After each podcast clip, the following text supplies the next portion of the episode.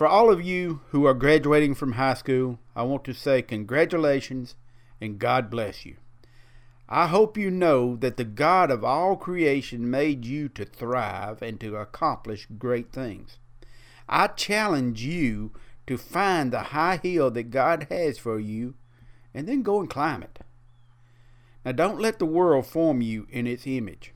A habit of great people is that they do not try to imitate mediocre people.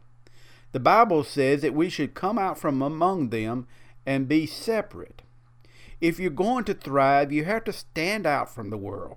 If you're going to impact the world, you have to refuse to blend in with the world. Eagles don't roost with chickens, and chickens don't soar high above the world. You were made to soar. So here are some things that you must know if you're going to stand out from the world. Number one, nobody owes you anything. Nobody. Not a free education, not free health care, not a free phone, not a free car, nothing. The people who stand around waiting on free stuff never amount to anything. The ones who work hard and earn their own way, they will be the successful people of the future. Number two, learn the difference between wants and needs. If you are wise, you will soon come to realize that your needs are very simple. The Bible tells us that God will supply all our needs according to his riches and glory. And what we need to do is please God. He teaches us that if we seek first the kingdom of God and his righteousness, that all the things that we need will be added to us. Number three, never demand anything that you have not earned. If you have not earned it, you do not deserve it. If you want something, work for it. Number four, be careful who you trust, because not everyone is trustworthy. And no matter what anyone tells you, always let God be your guide. Lean not on your own understanding, but always look to God for His wisdom.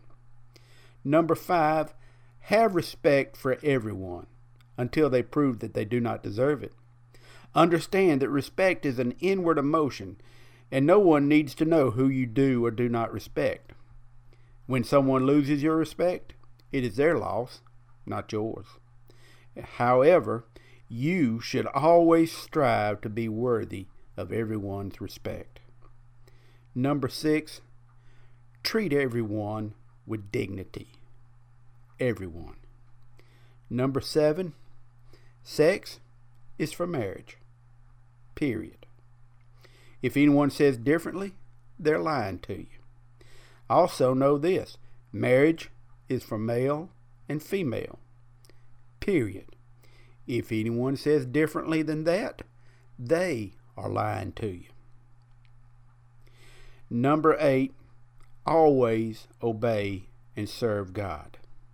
The Bible tells us that we should walk after the Lord our God and fear him and keep his commandments and obey his voice, and we shall serve him and hold fast to him.